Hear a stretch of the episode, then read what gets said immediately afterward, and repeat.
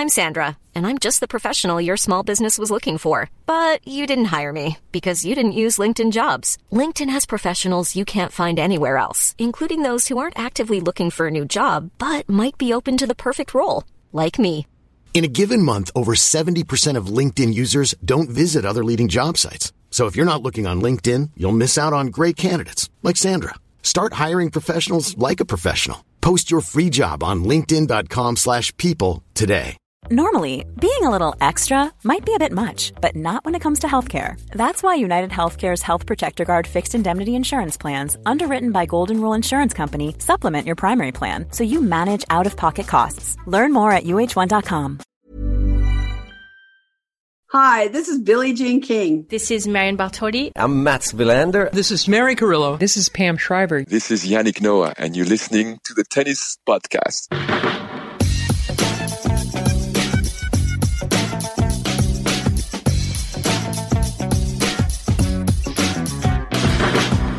Well, hello and welcome to the Tennis Podcast, and welcome to Tennis Podcast Towers, where it is 12 minutes past one in the morning, and we've just watched the final match of day four of the Australian Open be completed, and that was Maria Sakkari crashing out of the tournament to Alina Avanesian of Russia, a young 21-year-old, and youthful Russians is going to be a bit of a topic of conversation on this podcast, so watch out for that. We are going to start, though, I think, with Novak Djokovic, who's found himself on the ropes once again, big time. 4 sets once again for him tonight. Very different match to the one he played 2 nights ago against Dino Prismic, but a similar amount of genuine jeopardy, I would say. Alexei Popyrin was a set apiece, doing sensational things with a sensation-frenzied crowd watching him on the Rod Laver Arena. He had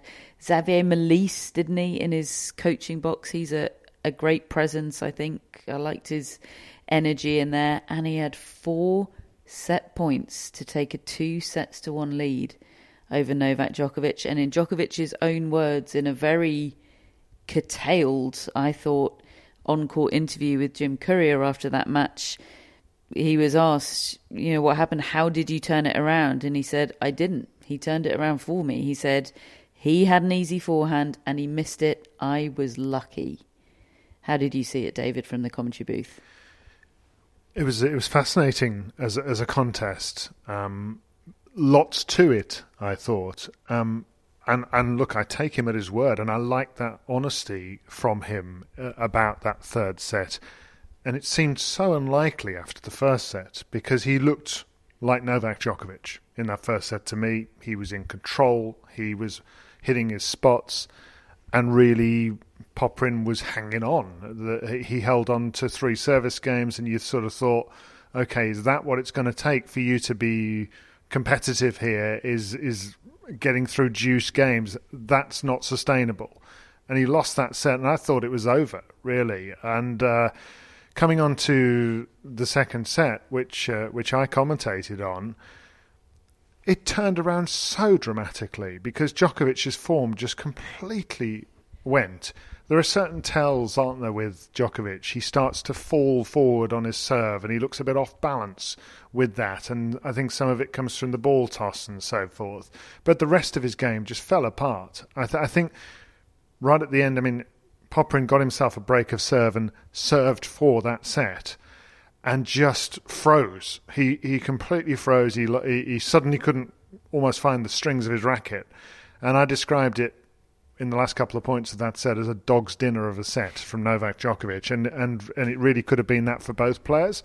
And credit to Popyrin for leveling the match at that point. And then it started to get really dicey for Djokovic, because Popyrin is a player that I've often thought, when he gets loose and when he gets inspired by a crowd, he's a seriously dangerous customer. And he got himself into, well, not a winning position, but certainly he should have won that 3rd set. And then, you know, I'm sure tonight he'll be lying down thinking what might have been, because he didn't win that set. He didn't look in full health, did he? I mean, we picked this, I mean, not just us, I think everybody that went to his pre-tournament press conference or watched it could hear that he was snuffly and he was reaching for tissues in his pocket throughout this match. There was, I think, quite a collection of tissues discarded in the Novak Djokovic area throughout the course of this match. Thoughts and prayers with the ball kids cleaning those up. And he looks pale, doesn't he? He's got red-rimmed eyes. He's clearly not quite right. And I don't want to take away anything from the opponents that are facing him, because they are a huge factor in what's happening here. The fact that he's 36 going on 37 might very well be a huge factor here. Father Time is going to get him eventually. We don't know when it's going to be. We probably won't know that it's happening when it's happening. We will look back and be able to go, that was probably the moment that it started to happen. But we don't know if this is it. But it's probably not. But he's definitely not physically quite there, is he? And we don't know what's going on. He's almost certainly not gonna tell us how unwell he's feeling, because that's giving something away to his next opponent, who, by the way, is Thomas Martin Etcheverry, who David sort of discovered this week. I was so impressed with the way he beat Andy Murray. Now, look, Andy Murray, age 36, is not Novak Djokovic, 36. They're poles apart. And also Etcheverry's now beaten Gael Monfils today as well. So he's really going through the mid to late 30-year-olds. The class of 2005. Yeah. He's just taken them all out. He saved us and Gael Monfils from Monfils versus Djokovic, which yes. I think maybe we all appreciate. But I was thinking, and I said it on the radio, that's two night session matches that Djokovic has just had. Just imagine if he was scheduled in the daytime in 2 days' time and it ended up being hot against Thomas Martin Etcheverry, with Novak Djokovic not feeling 100% for whatever reason. Now, it does look like it's not going to be hot. As it turns out, he may well end up playing at night. But I just think that Etcheverry, he can go all day, and he's a brute of a guy. And I just think he could be bad news for Novak Djokovic. 29 degrees on Saturday. I mean, yesterday was only 30, 31 on the bulb, wasn't it? And it was scorchio. Yeah.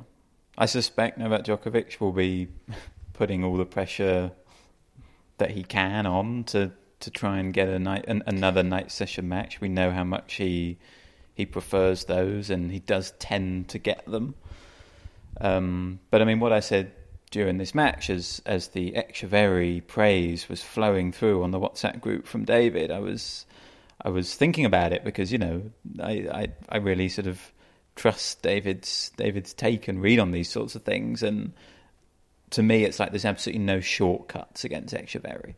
Like, and I think tonight against Popyrin, okay, Popyrin played some really electric tennis, and I was very impressed with a lot of his variety. He was going all Andy Murray with the sort of short ball lob combo during the middle of the match. He just sort of played that beautifully at times, and he was moving Djokovic around the court, and he had weapons. You know, it was all really good from Popyrin for a lot of this match.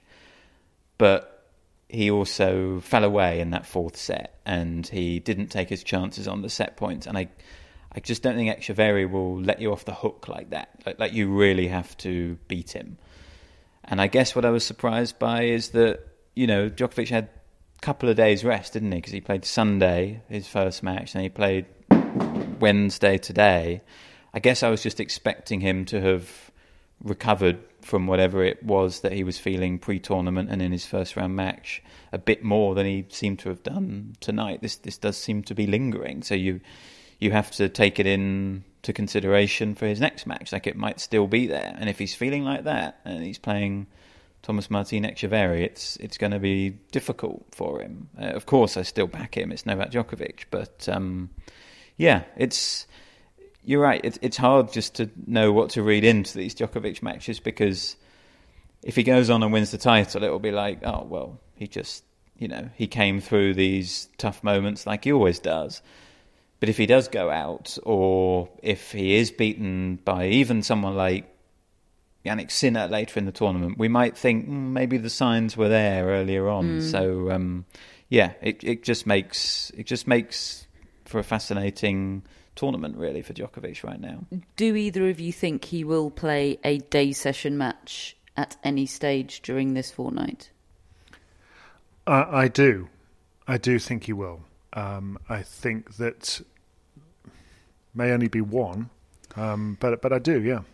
He might rather it be Etcheverry than Shelton, who it could be the round after that. I'm just thinking, I can't quite remember how they do the quarterfinals, but if Alex de Minaur keeps making his way through and gets to the quarterfinal against Sinner, I could imagine that would be their night session billing that day, and maybe Djokovic's quarterfinal against Fritz or Tsitsipas or whoever it ends up being.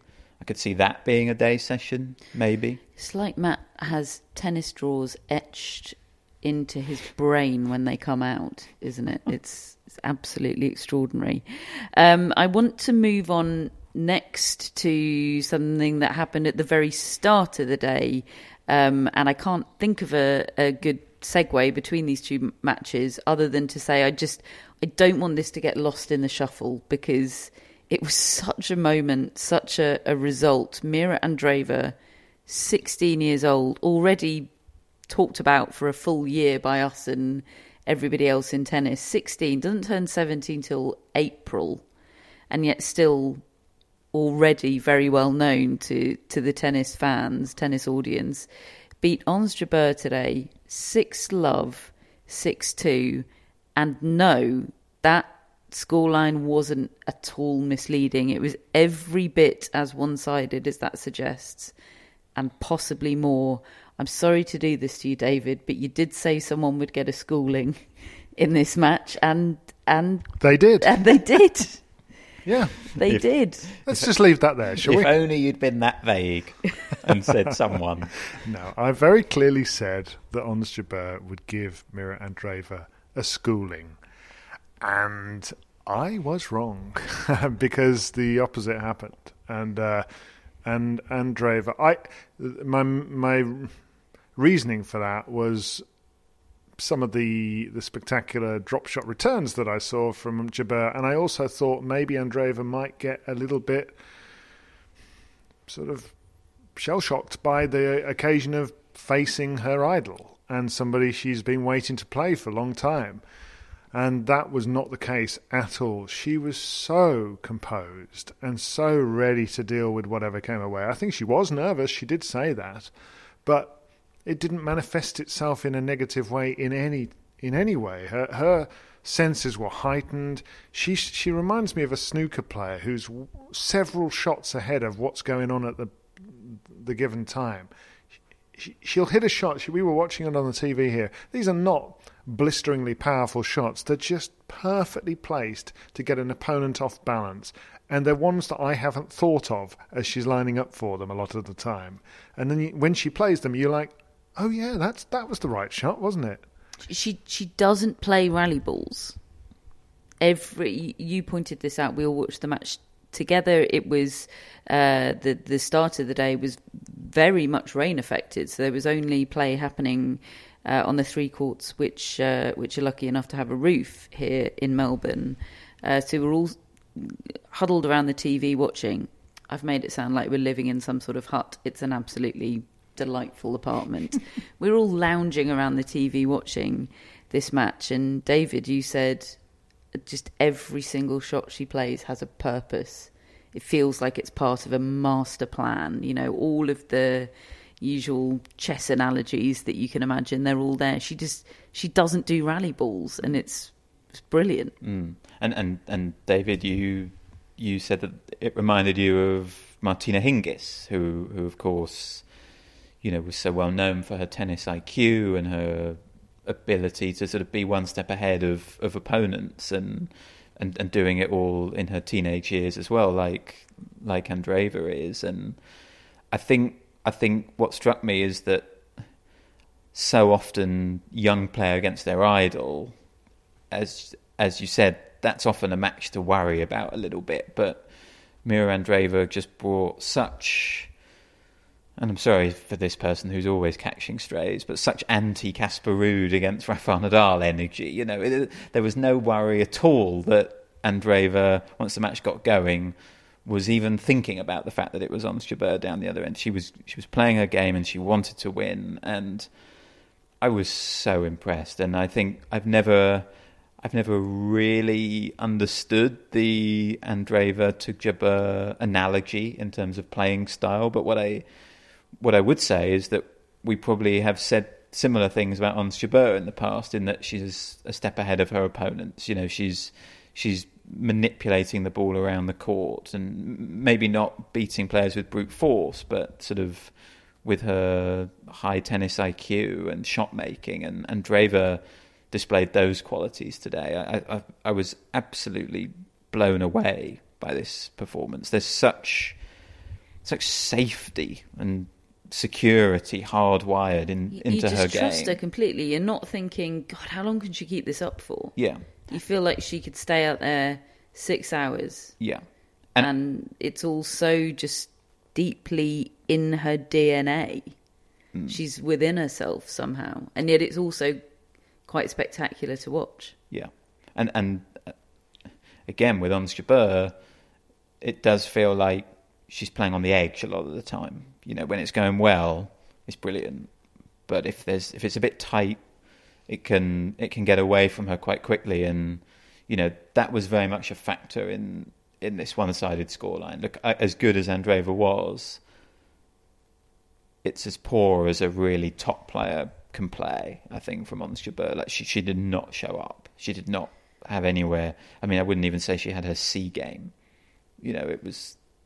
Or her C attitude, maybe. Not that she didn't want it. She was dialed in. The desire is there, but sort of channeling that in a positive way, which obviously is incredibly difficult. I'm speaking as somebody who is no stranger to a massive sulk, but the body language was awful out there, wasn't it? I mean, I was wanting to look away. I found it genuinely very hard to watch. Well, it did remind me of the Wimbledon final. It looked like somebody who was in some shock, really, that it was going like this. And the issue is, how do you stop thinking about the last time that you felt like that? How do you find a way to win matches from that situation and stop it tail spinning in the future? It must be quite traumatic, really, especially somebody like her who is so clear about how much it means to her and how much she wants to achieve the thing, you know, the winning of a Grand Slam. And these results are not just about ending an opportunity now. They potentially damage an opportunity in the future, and it's not cast iron. I hope for her sake that she gets over it and finds ways to deal with those situations, but it's not ideal. I know we love about Ons Jabeur the fact that she so states her ambitions and desires and plans in the sport. She not only put the Venus Rosewater dish as the lock screen on her phone, she told us that she put the Venus Rosewater dish as the lock screen on her phone. And for us as broadcasters and people trying to gain an insight into the sport and its players and pass that on to all of our listeners, that's a gift. She's a gift to us in that respect. But just in terms of her, I know it's the most off-putting language for journalists, but there is a reason that so many top tennis players talk about and use the phrase process, not outcome. I have heard the phrase process, not outcome. I mean, I've heard it from Tim Henman 1,000,000 times, and I glaze over every time. But there's a reason they're saying it, right? There's a reason all the sports psychologists are saying it. It works. It matters. It's important that you focus on doing the right things rather than the end result of those right things. If you're doing the right things, the results will come, and you just have to trust that. And it does make me anxious for Ons Jabeur that she is so outcome focused. And I know we're going to do a proper discussion of the documentary that she's done at some point over this fortnight. We haven't had a chance to watch it yet, but I have seen the clip of her saying again, laying herself incredibly bare for us and saying that she wanted to win the Wimbledon title because then she would have achieved her dream and could leave the sport to have a baby. She could let herself have a baby if she had got over that hurdle. And I just it stresses me out to watch this woman that's trying to achieve something, not only because she so desperately wants to achieve it, but also because then she'll be able to allow herself to have something that she so desperately wants. And it's just a lot. It's a lot watching Ons Jabeur at the moment, and I feel for her, and I wish her well. And just back to Andreeva, it didn't half underline how incredible her performance was today. The fact that the girl, I was going to say woman because you should, but they are girls. They are children. They're 16-year-olds. The girl that beat her in last year's junior final here at the Australian Open less than 12 months ago, Lena Kornaeva, 2 months younger than Mirra Andreeva. They were great rivals in juniors, played doubles together, good friends, I think. She was blown away by Beatriz Haddad-Meyer, 6-1, 6-2. I commentated on this match. It was scheduled on the 1573 Arena, and it was moved onto Rod Laver Arena because there was a gap and lots of matches were delayed because of all the torrential rain. Thanks very much, Melbourne, for that. And, you know, I was bigging it up as we've seen one incredible Russian teenager do absolutely awe-inspiring things on this court, and Kornaeva will have watched that and she'll have been inspired by it and motivated by it. So what can she do? She beat her 12 months ago in the final, and she couldn't do much, quite frankly. There was a gulf in class, in experience, in composure. And of course, Elena Kornaeva is 16 years old and making her Grand Slam debut, and she made the decision to stay in the juniors that little bit longer than Andreeva. She played French Open juniors last year, she won French Open juniors, and then started making her transition at the back end of last year. But it didn't half underline what Andreeva had achieved earlier on in the day. While that match was happening on Rod Laver Arena over on the second court, Coco Gauff managed to get herself into a bit of trouble against Caroline Dollarhide, who served for the first set, failed to serve it out, got into a tie break. Coco Gauff won that and took over, but it's very difficult to know what to make of Coco Gauff winning ugly, because that's what she did at the tournament where she had her best result and went on and won it. So maybe this is good? Yeah, that's kind of the dilemma that I had in my mind as well. Like, it does seem to be her sort of DNA as a tennis player at the moment, that she doesn't have her best game, and yet she's having the best results of her career coming through these matches.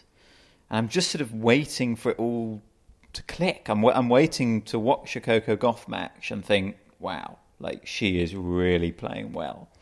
I can't really remember the last time that I felt that. I probably just before the US Open, actually. I think she came into the US Open in brilliant form, and that form didn't perhaps always carry through to her matches in New York, but the resolve that she'd built up and the trust in the other parts of her game that she'd built up just saw her through that tournament and continued to see her through matches.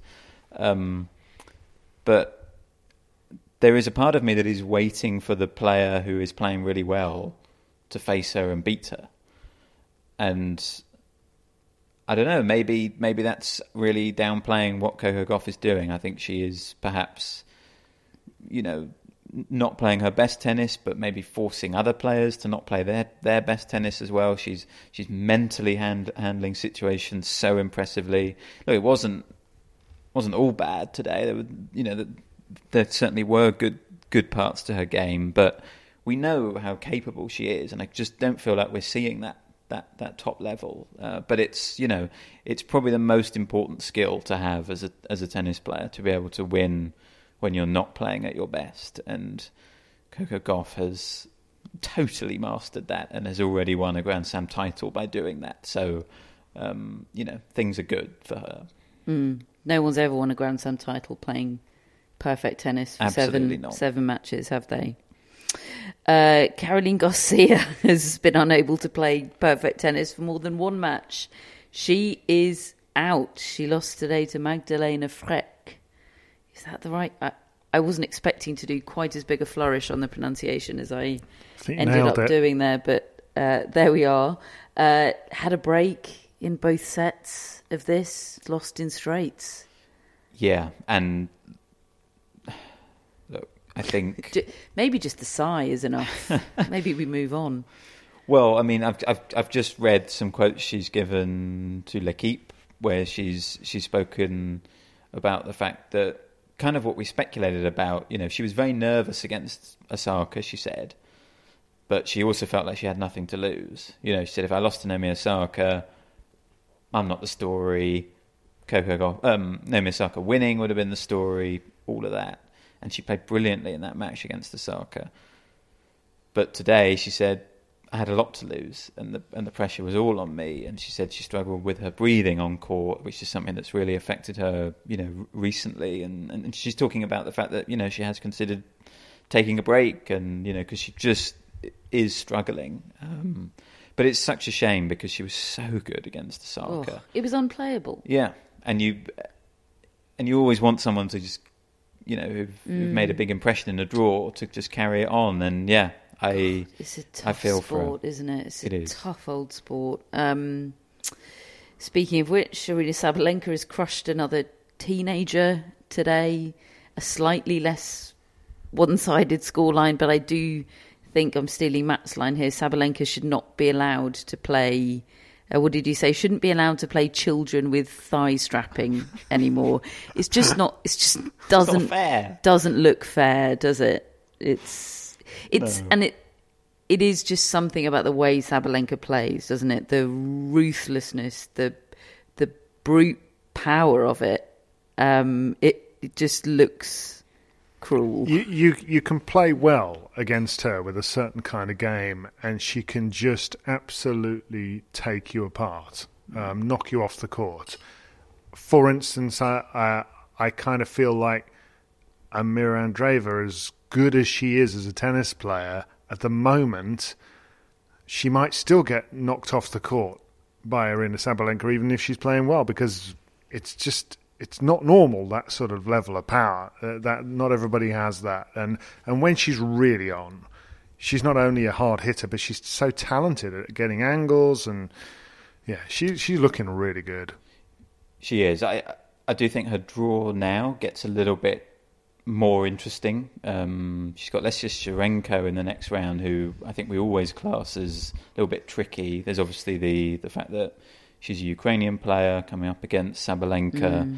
There will be that aspect to that match. More guaranteed thigh strapping. From Tsurenko. Yeah. Yeah. And then if she wins that, she will face the winner of Paula Badosa and Amanda Anisimova. And Anisimova has a very good record against Aryna Sabalenka. I mean, it was here at the Australian Open 5 years ago where... as a 17-year-old, Anisimova completely blew me away in the way that she deconstructed the Sabalenka game and beat her for the loss of just a few games. And then she did it again at the French Open a few months later. She's got a good record against Sabalenka, and I don't know what to make of Paula Badosa. I'm just very pleasantly surprised that she's playing well again. She sounds pretty... surprised, and most importantly, her back is holding up so far. She doesn't quite know how she's going to pull up. I think the day after all these matches, after so little tennis, but I was pretty impressed with what I saw today against Pavlyuchenkova. We made a point of trying to get some eyes on that match and watch Badosa. And yeah, I thought, look, I wouldn't compare the level to what she had a couple of years ago, but it was an awful lot better than what she was playing last year when she was playing. So it's just an interesting little section of the draw, that I think. Yeah, absolutely. Lots of matches there that I would definitely go out of my way to watch. Caroline Wozniacki is out. She lost to Maria Timofeeva, who's a player I commentated on in the first round when she beat Elise Cornet. Came back from losing the first set today to beat Caroline Wozniacki on the John Cain Arena. So it's not been a great tournament for the comebacks, for the big comeback stories. I know Raducanu's still in.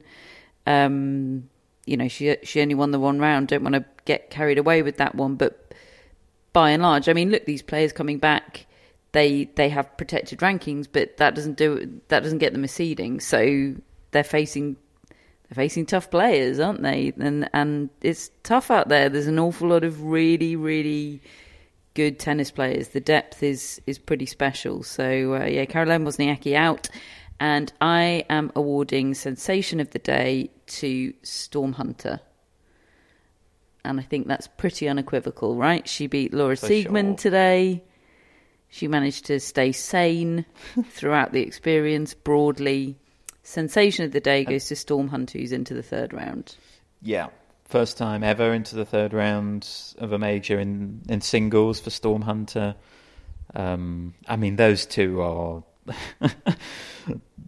They're opposite people, really, aren't they? Siegemund is, you know, as discussed on previous podcasts, very close to the line of what's acceptable. And, you know, I think Storm Hunter would probably win all the sportsmanship awards. You know, they're just very different in different that approaches sense. To the game. Absolutely. Yeah. And this was a fun match, you know, two players probably most at home, comfortable on a doubles court. So you've got a lot of variety, a lot of fun rallies, and a nice bit of revenge for Storm Hunter because, of course, Siegemund beat Hunter in that absolutely epic United Cup mixed doubles semi-final just a couple of weeks ago when Germany beat Australia. They were both on the doubles court against each other, and it was phenomenal.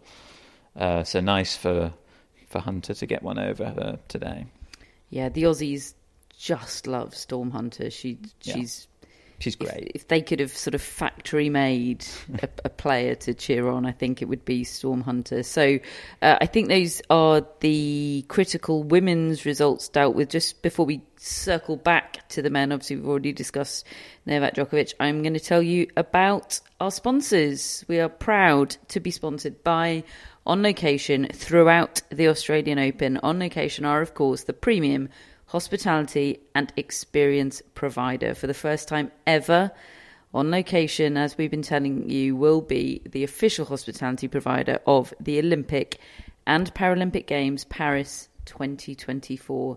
That means that you can gain unparalleled access to the Olympic Games when they happen in Paris, from Friday 26th of July to Sunday the 11th of August 2024, including access to the ultimate in hospitality with an exclusive invitation to Clubhouse 24 in the iconic Palais de Tokyo, set against a backdrop of the Eiffel Tower.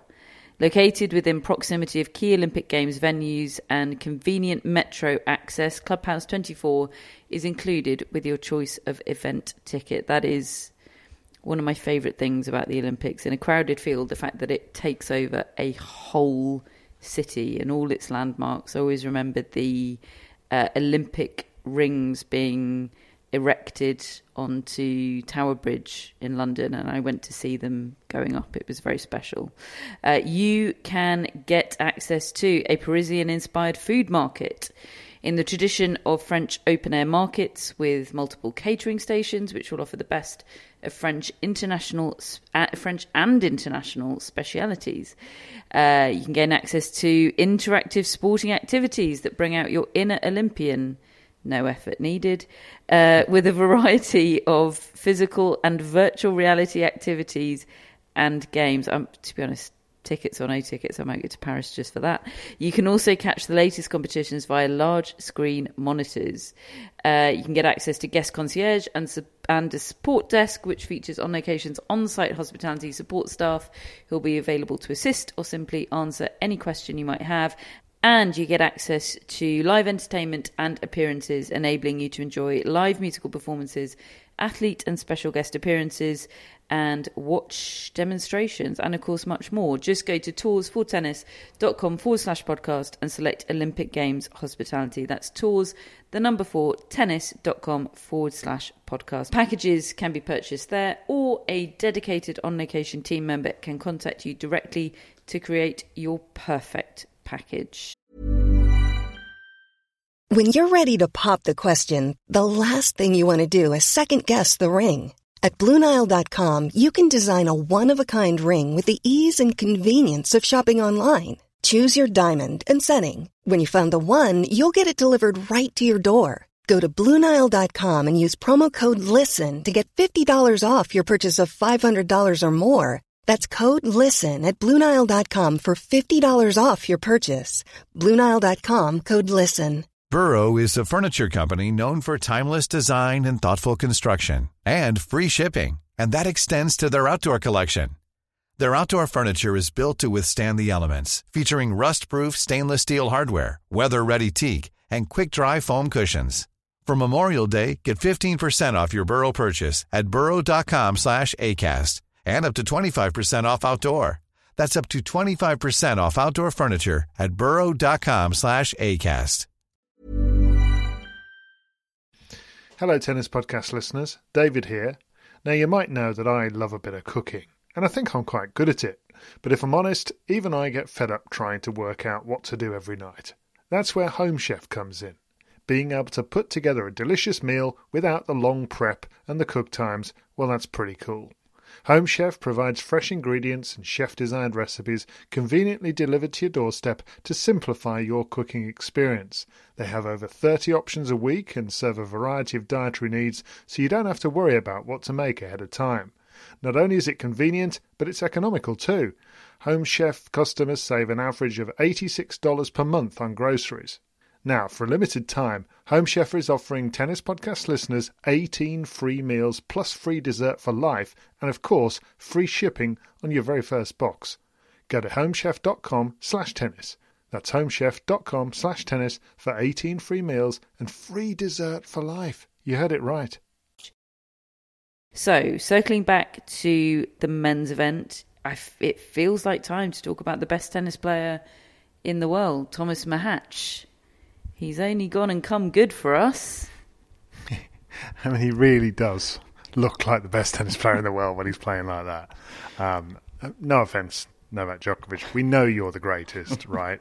But in isolation, just to the eye test, I mean, it's something we joke about because we've seen him play a single rally on a side of a court that took our breath away to the point where we were anointing him the best tennis player in the world. He played three sets today against Francis Tiafoe that were just gasp-inducingly good. I don't know what else to say. I mean, he's got everything when he's playing like that. I think when I the first time I ever saw him was when he played against Dan Evans, and it was in the Davis Cup, and Evans, I think he held serve. His first service game took about six deuces. And he was trying to serve and volley against him, and he was getting passed off the clean return like it was Andre Agassi down the other end of the court. And I love that style of tennis. A great returner who's got a good hand-eye coordination. He's got a gorgeous backhand, all the rest of it. And he beat Evans that day. And I've looked out for him ever since. He's not really done much, to be honest. He hasn't really come good. And then suddenly today, you two both saw him, and let's say we were all on the same page, right? Yeah, I mean, I'm fully in on the bit about him being the best tennis player in the world. We were all there together watching him practice last year, and we were all jaws on the floor. And yet also in the back of my mind throughout every time that Tomas Machac comes up is something that Matt Futterman said to us earlier. He's 23 years old. He hasn't had big injury layoffs or anything. Where's he been? If he's this good, where's he been and what's he been doing and why has he not made himself more relevant? And I know tennis isn't simple and linear like that, but like kind of not at all. He hasn't made himself... There haven't really been any moments at all. He's incredibly niche as a tennis interest, maybe less so after today. But yeah, he what's he been playing at? I can't. After what I've seen today, I don't understand how someone so good has not been making any impact on the upper echelons of the game. Yeah, how can there be 74 players ranked above him? I mean, he you know, because you're right. It is a bit. It still is a bit, but it's fun that it sort of started out as a bit, and it might actually have. Legs, exactly, and he's got legs. He's definitely got legs, and he wants us to know about it. Yeah, he is of the short shorts brigade on the ATP tour, and honestly, his legs are part of what makes him such a good player. The way he defends from corners and can hit attacking shots. There was a couple of passing shots today. He hit at sort of full stretch, which which requires incredible leg strength, but yeah, I mean, this was his first ever top 20 win. It's into the third round here for the first time. I just love watching him play. He's such a shot maker. He takes the ball so early, which I think is impressive and causes opponents problems. He's got good hands up at the net. Yeah, I just think there's so much to like. I was impressed a couple of times today. He got broken back in the second set and just immediately responded by breaking again. And he went down a break in the third set and got it back straight away. He just responded well to the really high pressure big moments. There was a game he played to break Tiafoe in the second set, which honestly was a rival to Sofia Kenin's game from love 40 down in the 2020 Australian Open final. Today Machac hit 5 clean winners, and I know Tiafoe hasn't been at his best in the last few months, but it does always take me back when someone can sort of become the main character against Francis Tiafoe, and that is what Machac did today with his brilliant tennis. I just hope we get to see more and more of him, because he's such a good watch. It is amazing when someone can do that just with their tennis, because he's not at all demonstrative on the court, is he? No, he's not. He's sometimes, a couple of times today, tried to get the crowd involved. Was it a Henman fist pump? Yeah. I feel like I should do this. They weren't following his lead, really. But they loved his tennis. They were in raptures by the end. The guy hit a jumping forehand. A feet off the ground, jumping forehand on match point. And speaking of clutch, I managed to capture the exact moment. I was quite taken by his on-court interview, because he's clearly very aware of how good he is and how good he's supposed to be and hasn't been. And that on this day, he put it all together. And what a lovely feeling it was. And you could see the relief in his features and in his delivery that finally I've put all this together, and maybe this is the start of something. And he won an awful lot of challenger matches at the end of last season, which obviously isn't the same as doing it on the ATP tour, but there is something to be said, I think, for just accumulating a lot of wins. It's not that rare that someone makes a big jump from having won a lot on the Challenger Tour to suddenly winning a lot on the ATP Tour, and it seems like he's doing that. I spoke to him at the Davis Cup finals and said, I basically said, why aren't you better? I didn't say it in those exact terms, but he was talking a lot about mindset. I think exactly as you say, he knows he's got the game, but putting it all together is something that he was still figuring out how to do. And gosh, I just hope he has actually figured it out, because who's I love watching him. I believe he's got Karen Khachanov next, which looks tough. Karen Khachanov's very good at these slams. It's a hard court grand slam. Yeah. And he just keeps on coming. Which means we're not talking about him, but he's probably going to reach the semi-finals. We're going to continue not talking about him. I think he won today. He must have won, because he plays Storm Hunter. Jannik Sinner also won today. I mean, he's just cruising, isn't he, Sinner? He lost just 6 games today to Jesper de Jong, who we don't know much about. Jesper de Jong, and would expect Jannik Sinner to beat him. But it does feel like a corner turn for Sinner just to be taking care of business in the opening rounds of slams, like it's just routine for him like this. Taylor Fritz cruised as well today. He needed to cruise after what he went through in the opening round. Hugo Gaston won just 4 games against him. It's not great, that, is it? But no. But Paris is coming, Hugo. It's not the clay. The clay is not too far away. Andrei Rublev was very comfortable today against Chris Eubanks, who's having a tough time, isn't he? Really, since Wimbledon, it's been tough for him to string results together. And then we had 2 seeded players avoiding sensational comebacks. We had Ben Shelton, who looked to be cruising against Chris O'Connell, and then you realise actually Chris O'Connell had got Ben Shelton right where he wanted him, because he flipping loves to come back from 2 sets to love down in that sort of environment, and he gets it to 2 sets to 1, and he's right on at him, isn't he? In fact, we had a message on Instagram saying, "I'm worried about Shelton here." How worried were you about Shelton, Matt? Honestly, not massively, because, well, it did feel like the Chris O'Connell thing to do, to have a bit of a comeback but not come all the way back. You know, we have seen that before. And also, I think Shelton quite enjoyed being out there on the John Cain Arena. He doesn't mind that environment. He doesn't mind having the crowd even against him. He wants an atmosphere. He wants a show. And, you know, he spoke about how it was nowhere near as hostile out there as some of the college tennis environments that he's played in. I suppose I got a little bit worried for him when he did miss his match points. You know, that's always a worry if you can't convert them.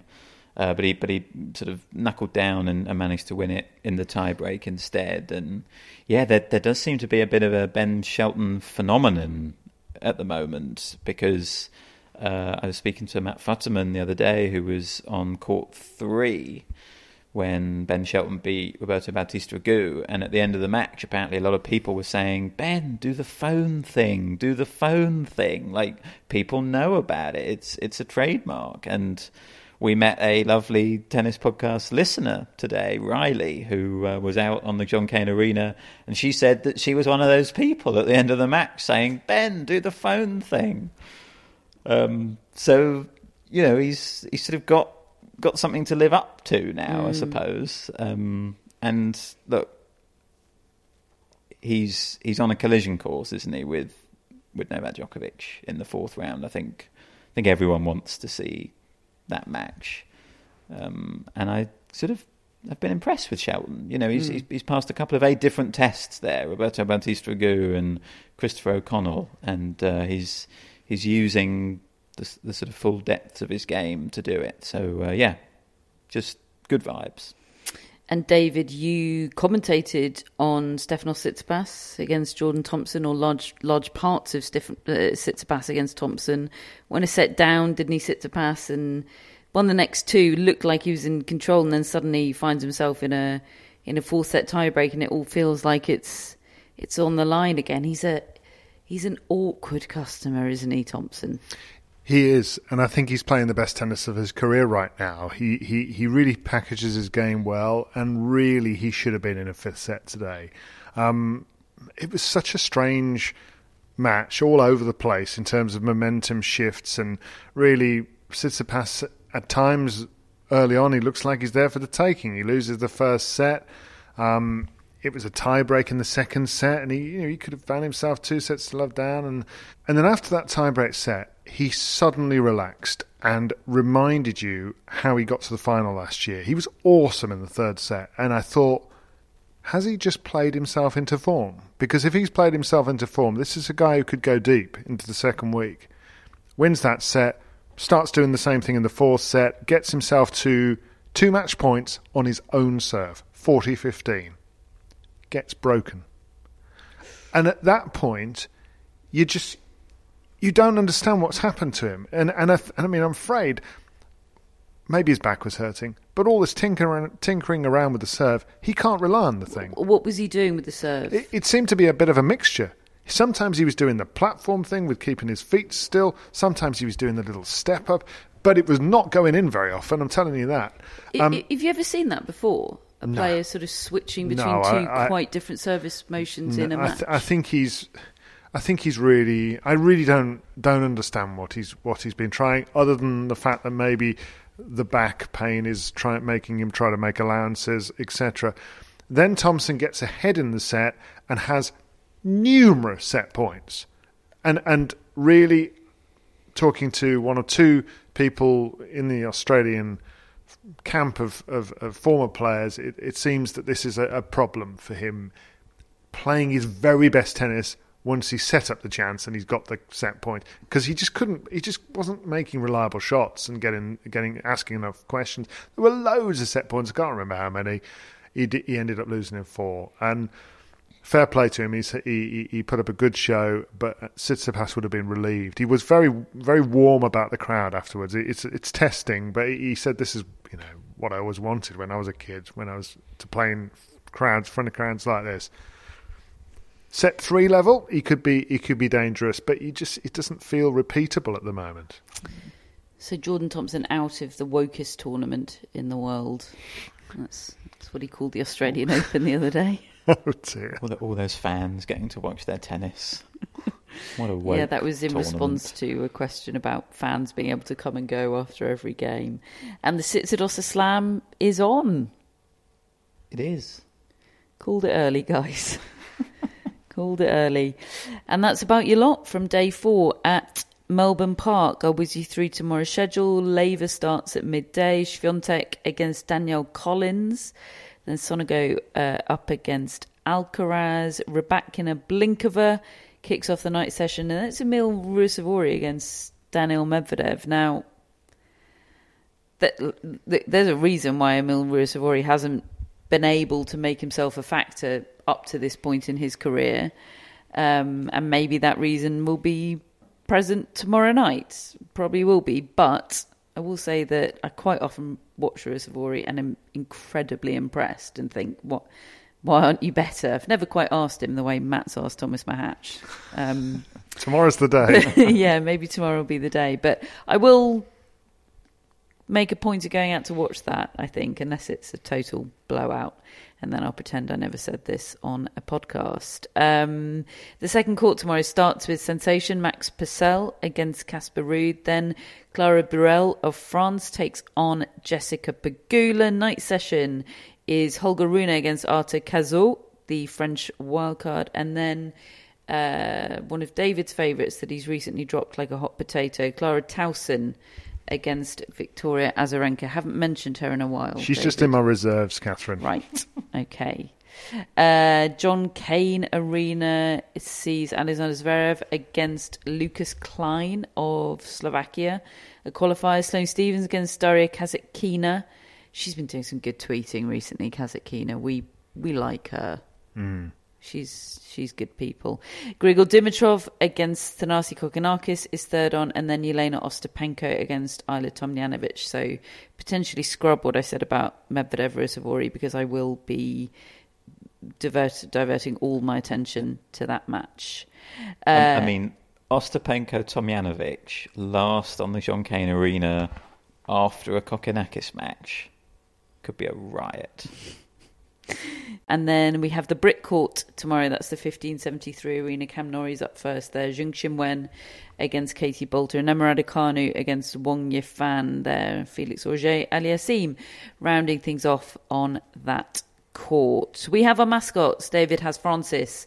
I have Darwin. Matt has Haida and Soma. Hello to you all. Billie Jean is sponsored by Billie Jean King and Alana Kloss. We have our top folks and executive producers, Greg, Chris, Jamie and Jeff. And we're actually not going to do shout-outs today. You might have noticed, you might not have, and that's absolutely fine if you haven't. But we've perhaps been a little bit subdued this evening, and that is because just a few hours ago we got some really, really shocking and pretty devastating news, not just for us, but for the whole media room in tennis and here at the Australian Open, and in particular for the British section of that media room, and that is that the Daily Mail's long-standing tennis correspondent Mike Dixon passed away suddenly in the night last night. It's very difficult for us to process just at the moment.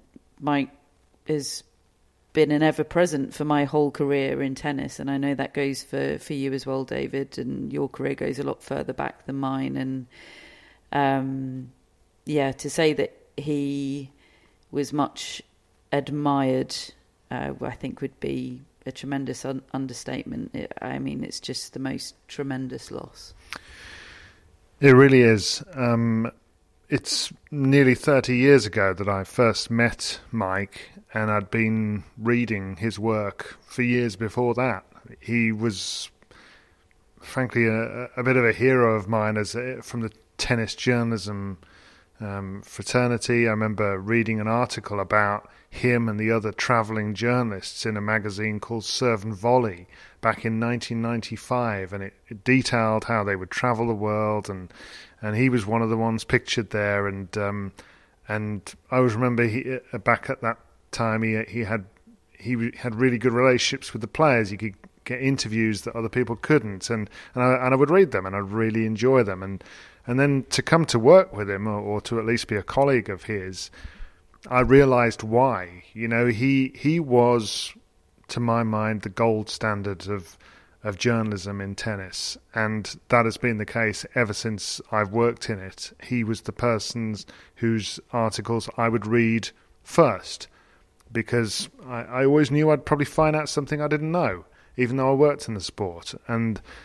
the players that he dealt with respected him. I found out this shocking news, whilst I was on air on BBC Radio, and I found it out from a message from Dan Evans, because he knew him well and had been interviewed by him many, many times, and he was in shock about it, and he respected him, he liked him, and that went, I think, for all of us.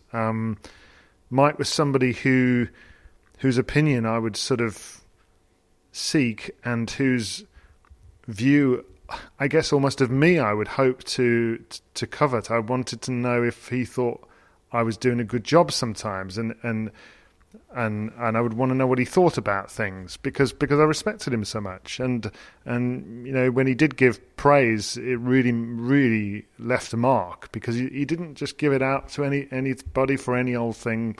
Once or twice, he would tell me off if he didn't think I'd done something, or I was wrong about something. He would gently tick me off, you know. But even a few weeks ago, when news reached him that my dad had passed away, he sent me a note, just a little note, and kind of let me know that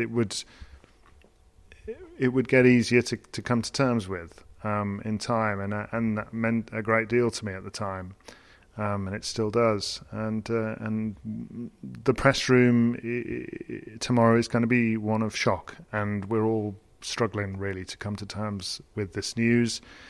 And our thoughts really go out to his family. He has a wife, he has 3 children, and he's going to be missed terribly. Yeah, absolutely, David. Lucy, Sam, Ruby, Joe, his wife and children. It's devastating, and we're thinking of them, and thank you for bearing with us on this show, and we're going to keep doing them. It's going to be great. It's going to be a great tournament, but right now it's tough for us. So thank you for listening. We're going to raise a glass to Mike, and we'll speak to you tomorrow.